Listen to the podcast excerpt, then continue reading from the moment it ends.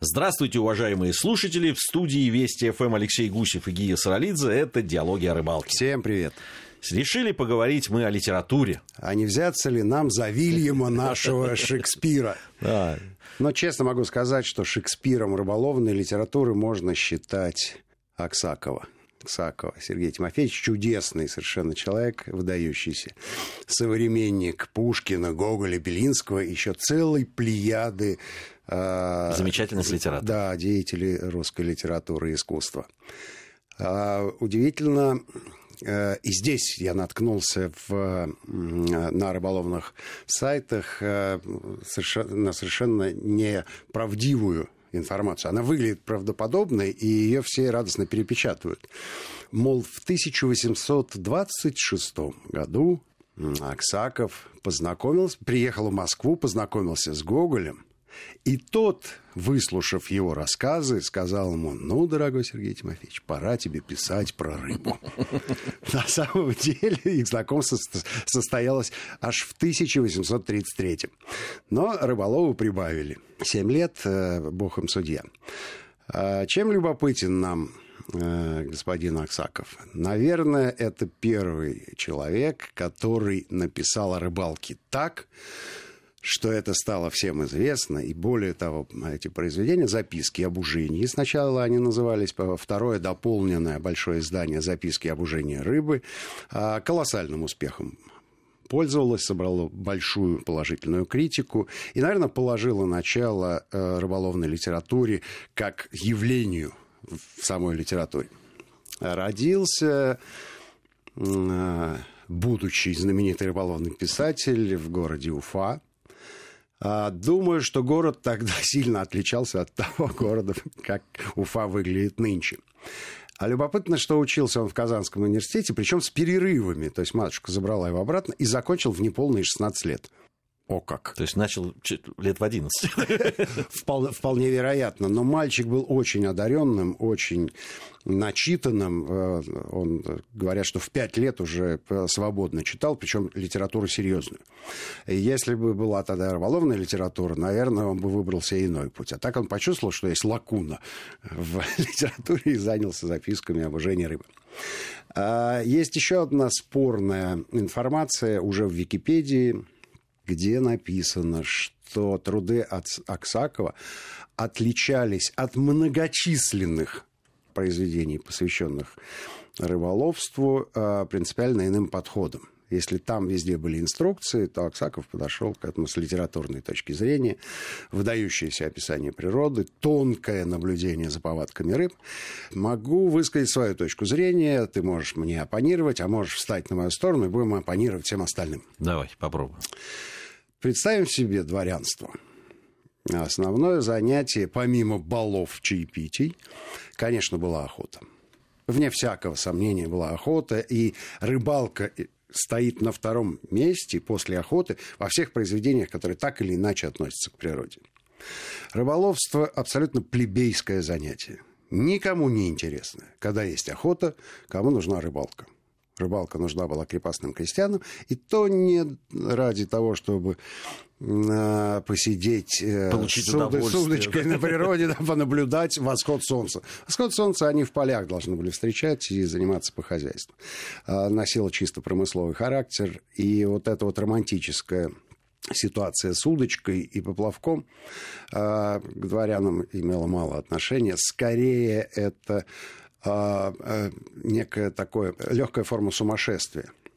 По крайней мере, много спустя Чехов с присущей ему тонкой иронией описал вот это вот сидение как довольно бессмысленное занятие, когда с одной стороны человек держит палку, а с другой стороны рыба эту палку пытается у него отобрать. Именно так, кусок дерева. Ну, ну совсем, в общем, никакой романтики. Несмотря на то, что уже труды Аксакова были написаны.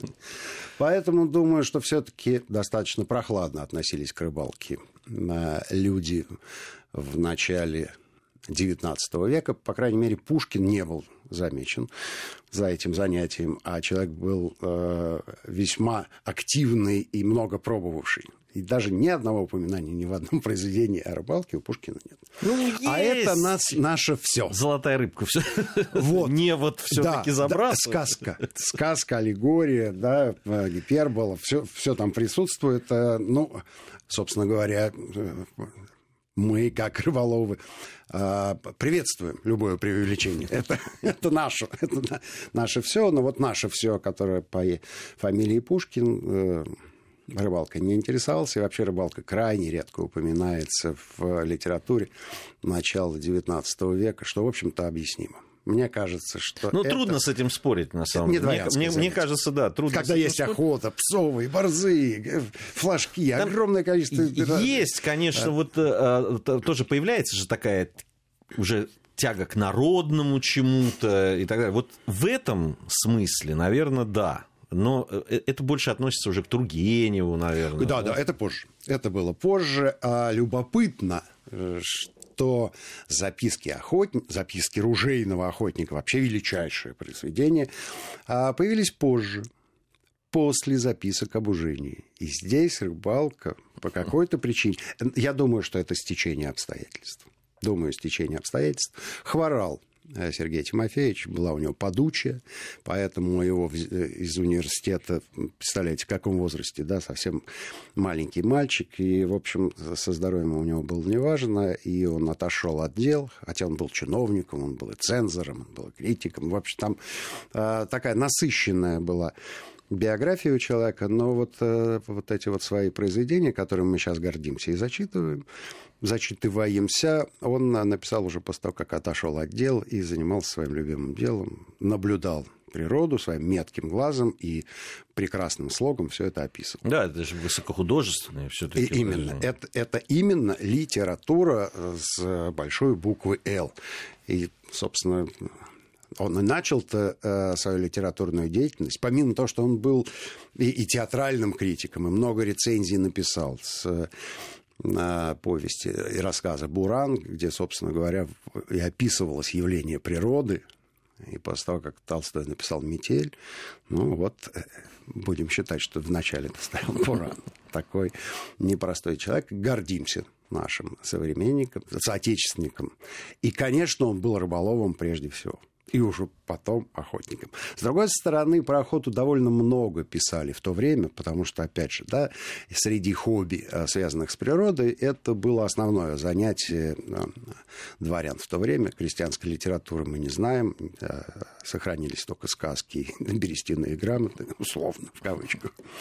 Вот. А дворяне, конечно, охоте отдавали предпочтение, и Аксаков оказался первым, который поставил охоту на второе место, хотя и написал по этому поводу блистательное произведение. А дальше э, рыболовная литература получила развитие уже не в виде художественном, а в виде научном и даже в виде систематики. И говорим мы о величайшем человеке, э, зовут которого Леонид Павлович, фамилия Хором Сабанеев. Он принципиально иначе подошел к рыболовству, и к рыбалке, и к рыбам. И это, конечно, более ученый, чем литератор. Назвать литературу его труды а, можно только с эпитетом научное или научно-популярное, или даже техническое. А, занимался он природой, в, в том числе и сохранением природы, весьма профессионально. И известно, что... Прежде чем появился журнал «Природа и охота», будем считать, что это первое периодическое издание, посвященное нашей тематике, было издано семнадцать томов библиотеки, такой, научных трудов под названием «Природа». Скорее всего, они имели вид такого подарочного издания. То есть сейчас бы мы нашли их на... прилавки в виде хорошо проиллюстрированных, таких богатых подарочных изданий. А потом появилось периодическое издание, выходило достаточно долго, «Природа и охота». И, конечно, помимо охоты и природы, там была рыбалка. Там была рыбалка, рыбалки было довольно много. Довольно много, и авторы писали... уже вот такие вот прикладные вещи. прикладные. То есть то, что приписывают времени Аксакова, когда была масса прикладных сведений, описываемых в, какой- в какой-то литературе, но я могу сказать, что так, тогда и, и печатных изданий таких не было, чтобы где-то э, писать эти э, прикладные сведения. Ну, они просто отсутствовали. Ну, не, не писали же в журнале там, «Современник». Да, ну, в лицее издавали свой вестник, да, свой журнал, там вряд ли кто-нибудь писал про рыбалку. Но уж точно не, не печатали в виде листовок. А вот в журнале «Природа и охота», да. А вот интересно, у нас минута остается до новостей. Вот... Не успеем прочитать не, да, одной статьи. Интересно вот само изменение отношения, да, вот к рыбалке. В... Я думаю, что Аксаков поднял эту волну, которая приняла размер девятого вала. Потому что, ну, чрезвычайно популярно. Три издания при жизни, и сразу после смерти автора было издано четвертое издание. И все книги раскупались. Ну, понимаешь, да, что просто так книги не переиздаются. Нужны серьезные аргументы. То есть появился интерес. Конечно. Появился конечно. интерес, и люди стали этим заниматься. Человек открыл другой мир. Но при этом он мастер художественного слова, и, видимо, настолько ярко это было описано, что поразило современников, и они обратили внимание на прежде неинтересное им явление. Популяризатор. Алексей так Гусев скажем. И Гия Саралидзе в студии Вести эф эм. Это «Диалоги о рыбалке». Сразу после новостей вернемся в студию и продолжим наш разговор.